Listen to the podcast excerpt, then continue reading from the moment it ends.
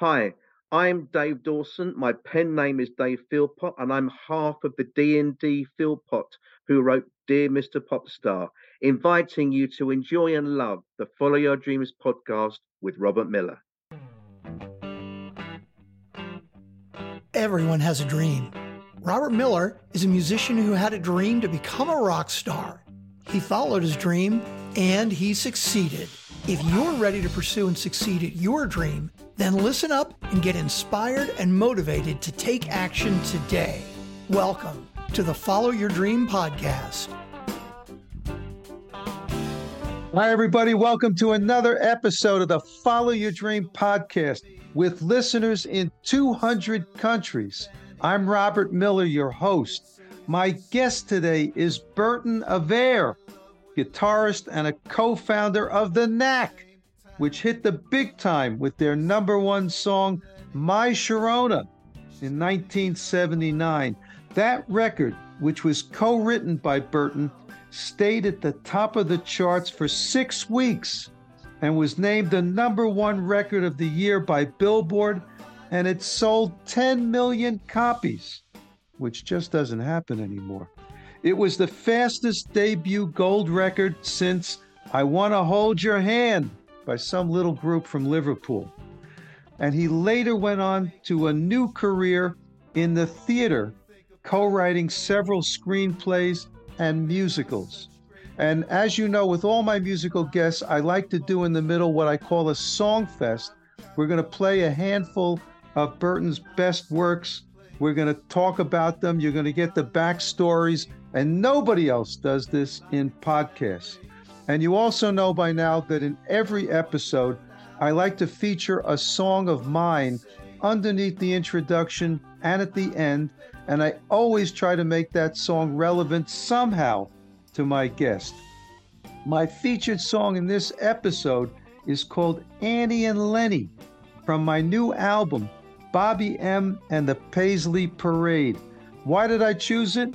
Well, I chose it because my Sharona was written for and about a particular girl, and Annie and Leni was written for and about two particular girls. So I thought it fit. So, Bert Berton Averre, welcome to the Follow Your Dream podcast, baby. Thank you. I'm glad to be here. So, listen, you had one of the biggest hits of the 70s. I mean, you can't get much bigger than what I just described from My Sharona. So I want you to kind of tell me all these years later, what are your impressions of that era and that hit for you guys? Well, the era was there were some changes that people were going through, and you had basically you had almost kind of like political political camps because the punk thing had happened in around 76, you know, 77, right around there, it really exploded. And it kind of brought everybody this new sensibility about what they wanted music to be. Now, the unfortunate thing about that is I never limited what I liked based on what other people liked. And what you ended up having was camps. So if you dug punk, which I did, well, you couldn't also dig ABBA. Well, that wasn't true because a great song is a great song. And so Doug and I, Doug Fieger, who was the leader of the band and the lead singer, and we would write the songs, we were very much child children of the 60s. And that was what we brought to the table, which was our heroes were great songwriters. And they wrote great melodies and they wrote great chord changes. And they also slammed hard. And that was always the driving influence for our band. I agree with that. But tell me, I mean, the whole punk thing, when it happened, it really wasn't my era. I didn't really get it, with a few exceptions. You thought that it was it was definitely a good thing that was happening at that time. I think there was like I thought the the Sex Pistols were great. Pretty much most all the rest of it sounded to me like people trying to do the Sex Pistols.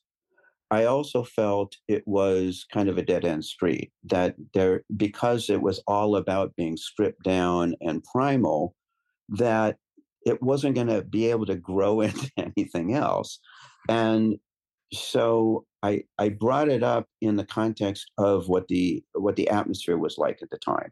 And what it was was there was a lot of disco on the radio and what was called art rock, which was just basically people doing very grandly produced records, which there's nothing wrong with that. People have made amazing records by with a lot of production. You know, look at Queen for that matter. Yeah. So we kind of fell into the situation where hit radio, which there was back at the time, as you, if you recall, we were literally told by our record company that uh, My Sharona won't be the first record off the album because they don't play hard rock on top 40. And we said, What the hell are you talking about? And um, fortunately for us, the song was so responded to that it, it made their decision for them. You know, I've heard so many times a story that's like a variation of what you just said, where the guys in control of the record labels made all the wrong decisions, okay, about what was to be released, about what the sound of the group should be. The world didn't listen to those guys in so many instances. And it's a good thing they didn't, right? Yeah, right. Yeah. There are people in the record business who really know their stuff and invariably they would not fit the mold you just described. You know, if you look at people like Clive Davis, sure, he he didn't try to make something what he liked. He found things and said, "Okay, they have that gift." Right? And so if you look at all the people that were su- successful on Arista, it was Arista, right? Clive Davis. Yes. Yeah. in Columbia before that. Yeah, right.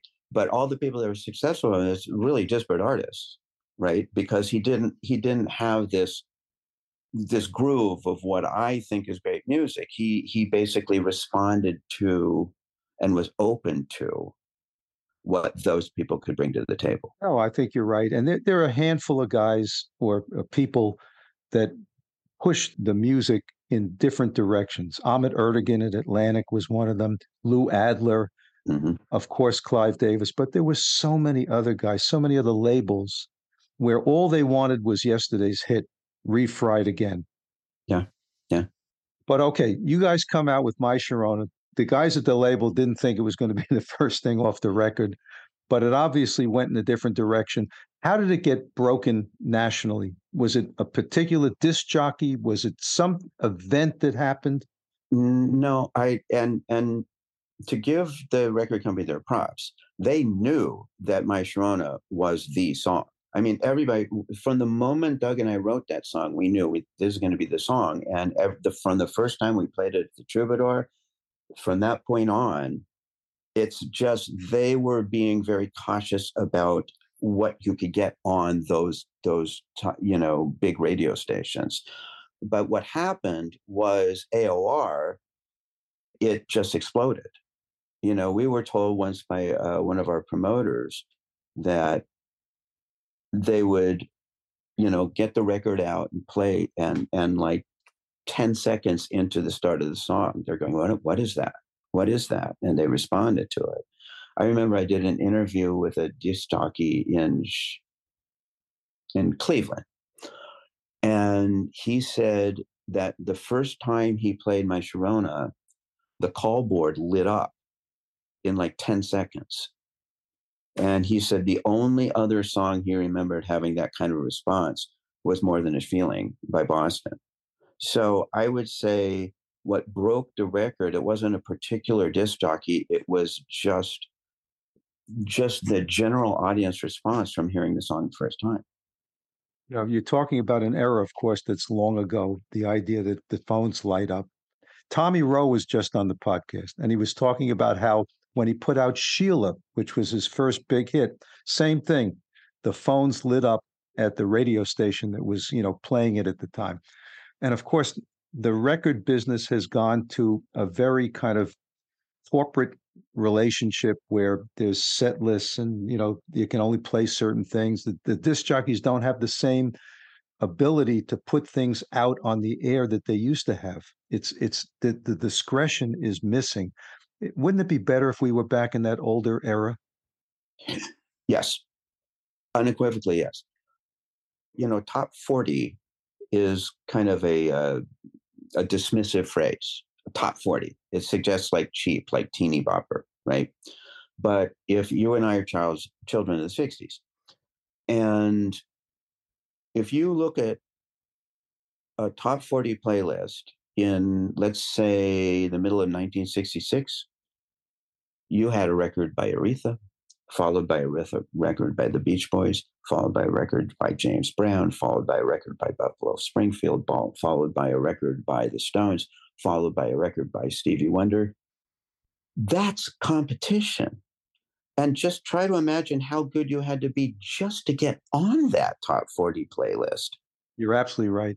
You know, I grew up in New York City, and uh, we had three stations on the AM dial that mm-hmm. played rock and roll. And one of them, WMCA, used to put out the top 40 sheets every week that would list their top 40. And you're 100% right, because I used to collect those sheets. And the vastness of the music that you were being offered was unbelievable at that time. And of course, it's narrowed over time. You just don't see, first of all, radio is not the same as it used to be back then. But that was a wonderful era for just that reason. So many things could get on the air. And then when FM came out, the doors opened even wider. Right. Right. Well, that's what you have nowadays is you have a very narrow audience listening to that station. So, and there's never any cross pollination. The greatest thing about what we were just describing is that Paul McCartney would listen to Motown and that would affect him. And he'd end up writing a song because he was inspired by Motown. And the Motown guys were inspired by the Beatles and they were all inspired by the Beach Boys. And so you ended up getting more and more interesting songs, more and more songs that were not necessarily cookie cutter because you had all these different influences playing into it. Read. And also, back then, I've talked about this a few times on the podcast. Promoters put together bills that were multi artist bills. They weren't one single genre that was all put together. And I'm curious, the Knack, you must have played on various different bills when you were out there in your prime. Did you have a whole different group of players with you on the on the bill that different genres than what you guys were putting out at the time? No, it was already packaging by then. We would have an opening band that would be basically pretty much, for lack of a better term, a new wave band. Right. I, I don't remember that. I remember it, but to speak to your uh, uh, multifarious bills in the 60s, if I'm not mistaken, one of the first concerts I ever went to was at the Hollywood Bowl, and it was sponsored by KRLA. And so you had any number of different artists on it. And if I'm not mistaken, the Dead were on it, and the headliner was the Supremes. Believe it. I've talked on the podcast about I went to the Fillmore East, one of my first shows that I went to see there, and Miles Davis was opening for the Who. How about mm-hmm, that for a mm-hmm. bill? Yeah. And the great it. thing was that each band had an audience that was being exposed to the other band. Yes. And they didn't know the, that band probably in advance. And I think it just, it was one plus one equals three, if you know what I'm saying. Mm-hmm. Yeah. Yeah. I, I remember, uh, I saw uh, Pink Floyd in around 71 and I don't remember much of it, you know, but the opener was Harold Lloyd, and I don't know if you remember Harold. You well, you probably was He's jazz flutist. Harold Lloyd. Yeah. Wait, Charles Lloyd. Charles, Charles Lloyd. Lloyd. Harold Lloyd was the actor. I always Harold yeah, Lloyd was in the silent movies. I yes, exactly. I, yeah, it was so. It was like, oh, okay, fine. You know, I was actually already listening to to jazz at that point. Well, he had a hit. Charles Lloyd had a hit. I can't think of the name at the moment. That was kind of a a, a pop based jazz hit. Okay, mm-hmm and that's probably why he got onto the bill there because he, it was kind of a fusion type of thing. Yeah, but he was a great player. There's no question. Kind of like a, a Herbie Mann kind of record. Yeah, exactly, exactly. Yeah.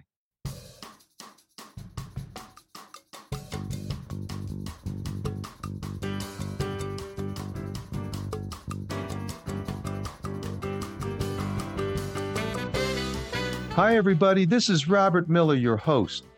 It's finally spring here in the United States, so I'm playing my song, Spring Dance, underneath this message. Spring is a time for renewal and growth, and I've just begun the third year of this podcast. It's been quite a ride so far.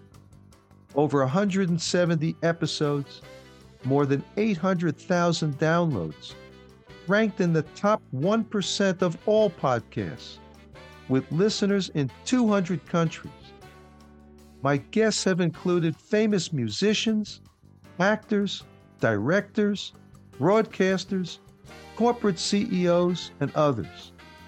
My goal with each is to have fun and entertain you, the audience, and of course, to inspire you to follow and succeed at your dream. As a professional musician with a dozen highly acclaimed albums and millions of video views and streams, I infuse my music into each episode.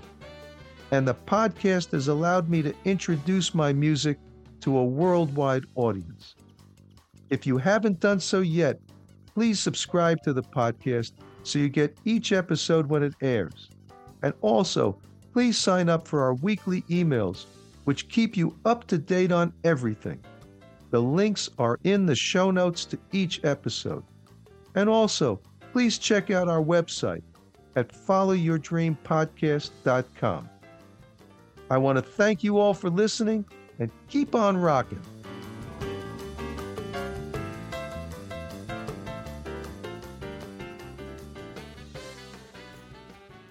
All right. So you guys are riding high. I mean, you couldn't ride higher than you were riding in 1979.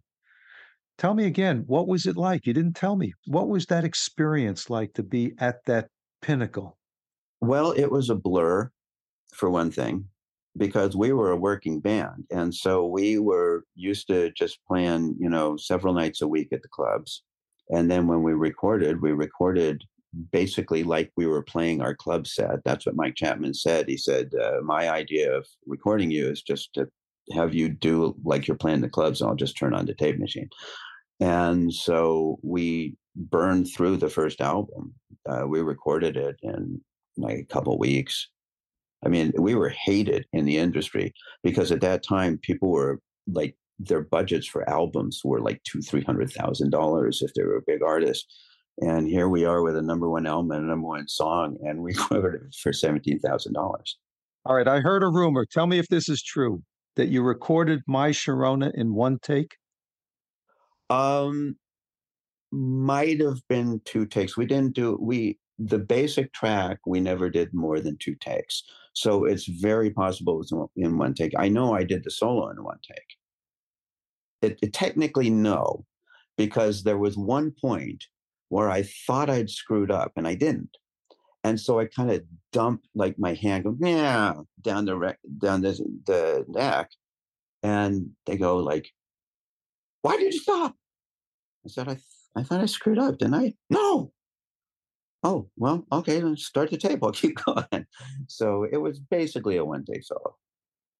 Those were the great days of rock and roll where groups went into the studio and played live and mm. it was captured and the energy was captured at the same time. And that's the way i still record with my band.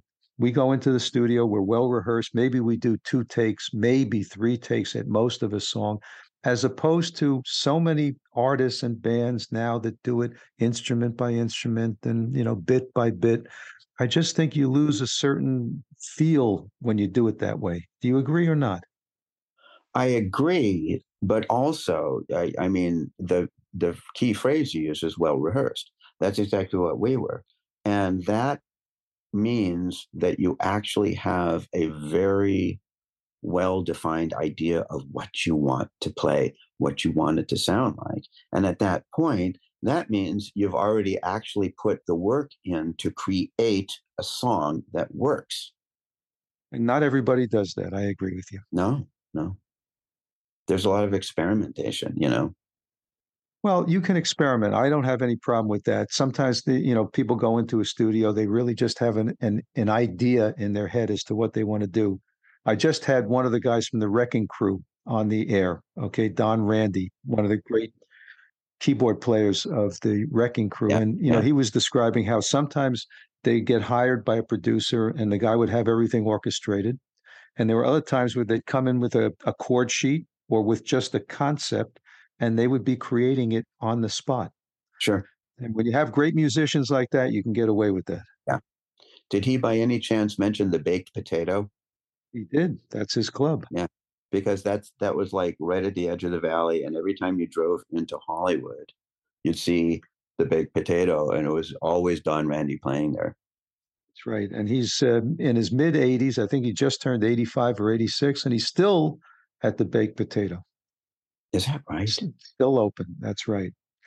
All right, listen, let's go to the second part of this interview. We're going to do the little Songfest thing. So we're playing right now your monster hit.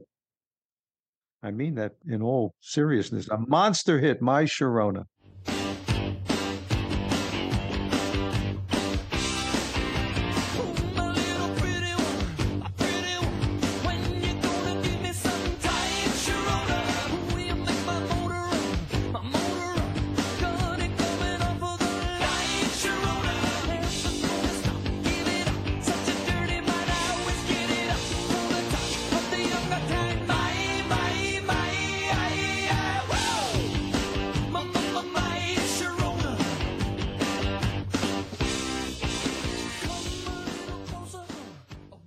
So I want to hear what else can you tell me about that song that we haven't heard yet?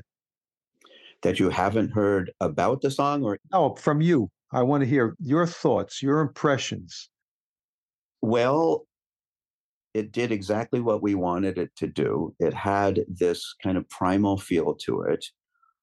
It was tight as hell.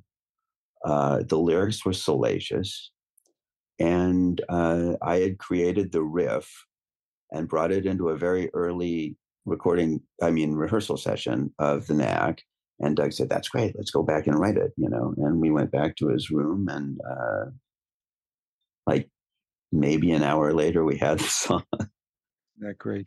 By the way, you mentioned something about the lyrics. Now, I just had on the podcast the guy that you know named Dave Dawson, who under the name D and D Philpott yes. put out this book, uh, Dear Mr. Popstar. And one of the letters that he put out, and for anybody that didn't listen to that episode, it's a book with very, very funny letters that he and his father wrote to various artists, basically riffing and goofing on song titles and and the bands, etc. And one of them that we read that I particularly loved was a letter that was written to the Knack about my Sharona. Do you remember that? Oh, yes, I do. I do. and your response, okay, which was wonderful, basically calling them fools, if I remember correctly. Well, I I mean, I decided, you know, just to go along with the spirit of the bit. right. And the spirit of the bit is that the person who's writing has no idea, for some reason, thinks that a Sharona is a model of a It's a car. car, right? And so I responded to that in that in that kind of snooty, polite. You may be mistaken about that, you know, and and I had a lot of fun with it, and uh, he was always very appreciative. It was a very funny bit. And you said something about we should have named it Toyota Sharona, well, that was the original name of the song. And anyway, you're right. They wrote it as if it was about a car, and you said, no, no, no, it was not. It was about a real estate agent or something like that. Is that what you wrote back? Well, Sharona became a very successful real, real estate agent. As far as I know, is still at it. And she was the actual girlfriend of your co writer. Am I correct? Not at the time we wrote the song. The song Ah. served the purpose. She was a girl that Doug was smitten with, which was a little awkward because we were writing the song in the living room of the apartment he shared with his present girlfriend. And I remember at one point, and I always teased him about this, he was singing, Mama, Mama, Sharona. And I go, Doug, Doug, like Judy's like in the next room. and you know, but he was a lead singer, and lead singers are the kind of guys who will just bust a door down. He said, I don't care. I don't care. You know, it's a song. God bless him. He didn't care. So the girlfriend's name was Judy? Yeah. At that time? Okay. My Judy, I think, would have made it. That sounds like a Cary Grant number. That's right. Judy, Judy, Judy. Yeah. So that's, I mean, my impression of the song is you know, I came up with that hook and I've gotten a lot of compliments over the years on that hook. And, you know, Doug had the inspiration to kind of spit out the lyrics. I mean, the My was him channeling uh, Roger Daltrey stuttering in my generation. And we were a really good songwriting team in that we played off of each other really well. And Doug had a great enthusiasm. And so, like, if I did something that he liked, it was like, that's great, that's great. And I'm not that kind of guy. I'm not. I'm like, well, okay. Yeah. and and I let other people decide, you know. But uh, so I, I I would describe it as having its own energy. I would describe it as being a little primal, maybe even a little dangerous. That's that's kind of general. It was a great song, and you deserve all the accolades and the success that it brought you. Let's listen to the next one. This is Good Girls Don't. She's your adolescent dream. Schoolboy stuff, a sticky sweet romance. You wanna scream, wishing you could get inside her pants. So you fantasize away while you're squeezing her.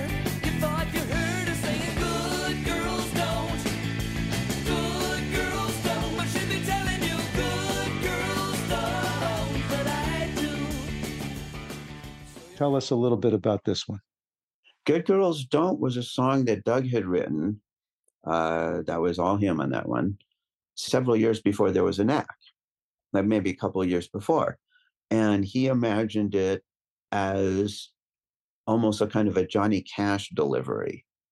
And he had the, you know, harmonica up. Uh, I mean, Johnny Cash didn't play a harmonica, but he had the harmonica on the harmonica stand around his neck, you know, the whole kind of Dylan look and it was just a salacious teen song. I mean, salacious teen song. You know, it was about. Actually, come to think of it, uh, this is a fun uh, little nugget. It's something a girl actually had said to him when he was a teenager. Good girls don't, but I do, and uh, he thought correctly that that's a great thing for a teenage guy to hear and so uh, that was basically uh, that was good girls don't Now, it's funny how many songs got written because of kind of throwaway lines that somebody remembered. Okay. And I'm I ju- just the one that's coming to mind is uh, Eight Days a Week. Okay. Mm, And A Hard Day's Night. That was another one. That was a Ringoism, if I remember correctly. Right. You know, just great lines that somebody heard, remembered, and turned into a great song. yeah. Well that's always that's always it's that's a gem if you can find one of those terms. You mentioned i do musical theater these days And there's a great story from uh, gypsy and stephen sondheim wrote the lyrics and Jule Styne wrote the music but uh, jerry robbins who was the, the great the greatest musical theater director ever uh, he he wanted a song at the act break and he wanted it to sound upbeat and showbiz, even though it's a really kind of a creepy moment. And they had the idea, Stephen Sondheim and Arthur Laurents, who wrote the book, if they could come up with a phrase that sounded like an old, one of those old fashioned cliches, but one they made up themselves. And they came up with everything's coming up roses. And it, everything is coming up roses. You would think that's something that somebody had been saying since the 20s. And the name of the character, Ethel Merman's character in Gypsy is Rose. And they were so jacked up. They oh, my- everything that's perfect. They were so excited. They ran over to Jerome Robbins' apartment to tell him it, the great news. They go, Jerry, Jerry, everything's coming up roses. And he goes, Everything's coming up roses, what?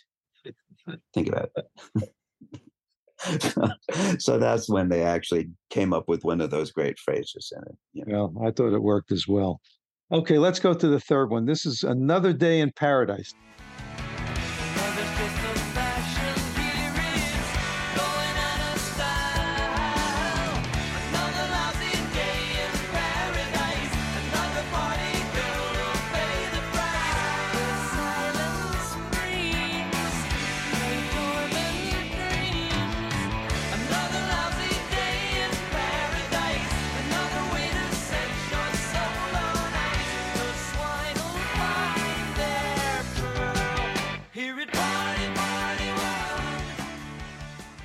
Tell us about this one.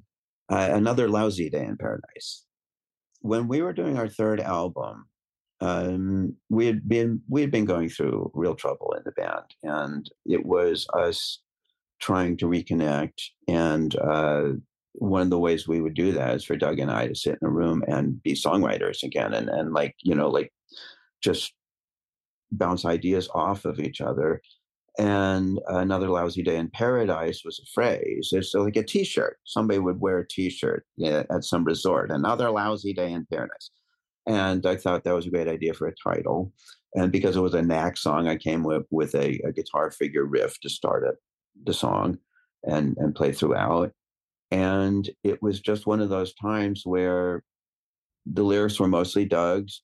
And you know i would come up with the chord changes that would suggest the melodies and uh, by the end of the day we had a song that for me was like one of the better knack songs that just kind of encapsulates all the cool things we could do as a band Well, You're right. It does have that kind of feel, and the name is good. I like that name. It's got an image to it. Okay. Sometimes you want to hear the name of a song and it creates an image, and you go with that image. And that's what it was.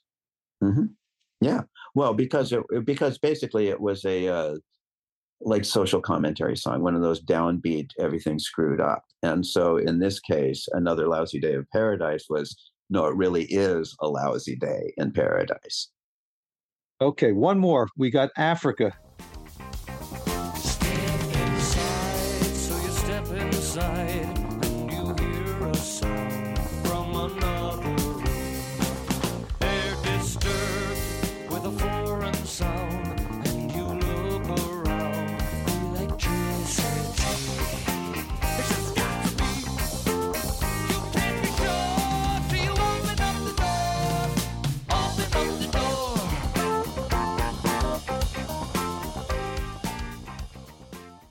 Tell us about that one. Okay, Africa, on that third album, we were doing something that we hadn't allowed ourselves to do in the first two, which was stretch our wings. I mean, we were we were a pretty good playing band. I mean, our drummer Bruce Gary was spectacular, and I could get around on a on a guitar. And uh, Prescott was a terrific bass player, and so we were doing styles that people wouldn't expect the the Knack. People tend to think in cliches, and so if you're the guys who did My Sharona and Good Girls Don't, you must be that kind of a band.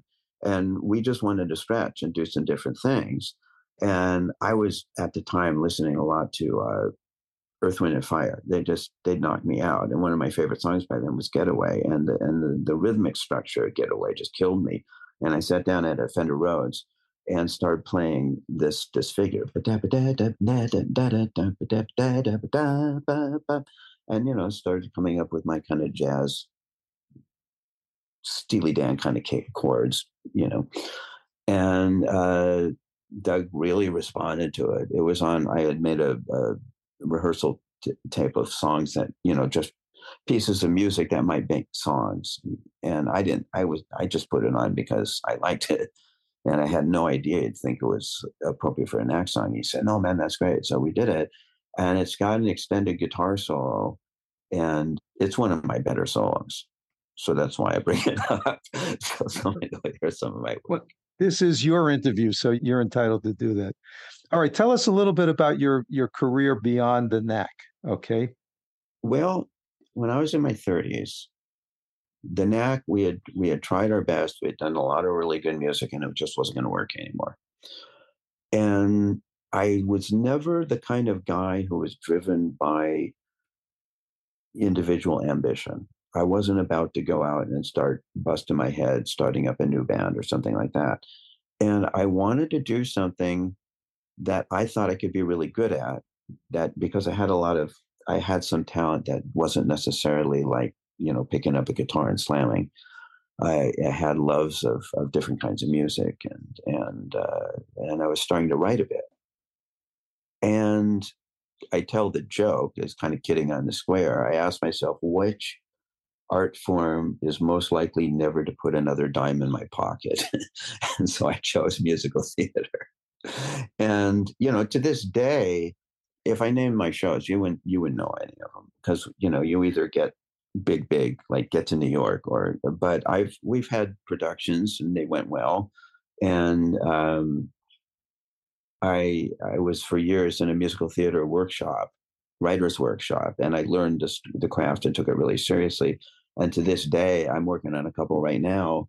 And, you know, I, I do good work and, and it's, it's not what you hear nowadays in musical theater, which is actually reflects very much what you and I were talking about of what music used to be in rock music. Well, there's so much of musical theory, uh, theater that are revivals now because I guess the producers feel like they can sell the tickets to that.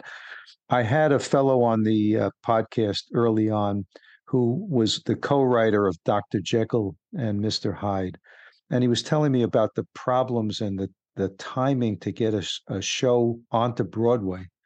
And I believe he was saying that it was something like this is Steve Cuden I'm talking about, who was Mhm. on the podcast. And Steve was talking about how the typical musical would take, I don't know, 12 years or something like that from beginning to end, and the millions of dollars. I mean, it was an, an enormous production. And of course, the failure rate is is pretty high as well. It is a tough field. It's an extremely tough field in that regard. And it does take years to write a show. It really does, because you never stop writing it. You're always rewriting it because you write it and you say maybe take a year, year and a half to write it where you can do your first reading. And at your first reading, you then learn, oh my God, the pace is awful at that point. Or, or you know, like it's it's this character's paying off a lot more than this character. And so it is a slog and it does take a long long time. And the the business yeah it's uh it is really really hit or miss. And and you're right it it's uh it's it's just a hard slog. It, I, I don't know how else to put it. It it's uh, a lot of work you put in and it's very likely nothing's going to come of it. You know, like so much of the arts, if it's in you, if this is something you have to do, you got to separate the creative part from the commercial part. Mhm. Okay. If all you're after is commercial success, then you're probably not going to be very interesting, at least to me. You're going to try and be emulating all that's out there as opposed to blazing a new path or doing something that maybe is not front and center with everybody at that moment.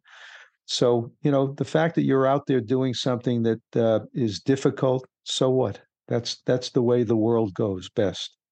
Well, I, I couldn't agree with you more that if it's not something that you really, really, really want to do, and like you say, people just trying to emulate what other people are successful at, that never works. It never does. I've made the point that if you hear a song that's successful, that's a hit, you might think it's appalling but I guarantee the people that did it believed in it and thought it was great. You can't fool audiences. You can't. You can't mail something in and say, well, this will sound just like the song that they really like, and so they'll like it too. It doesn't work. It doesn't work.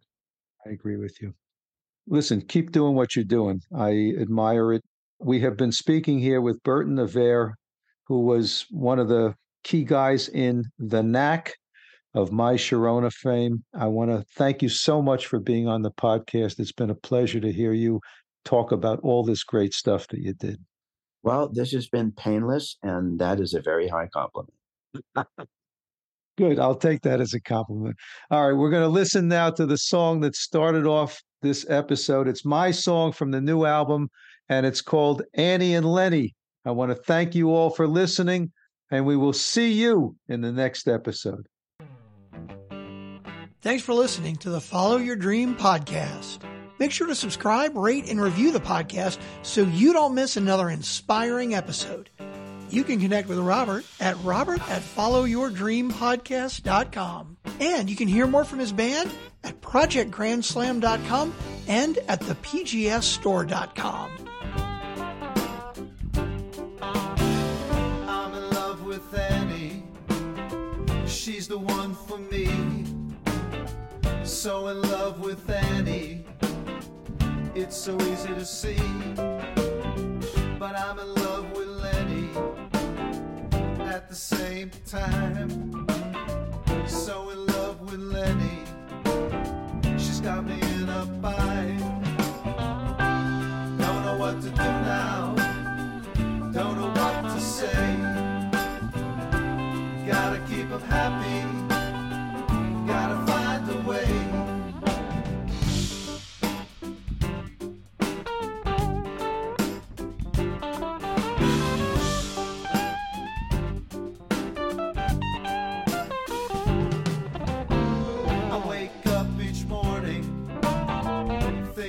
Adam Bowie.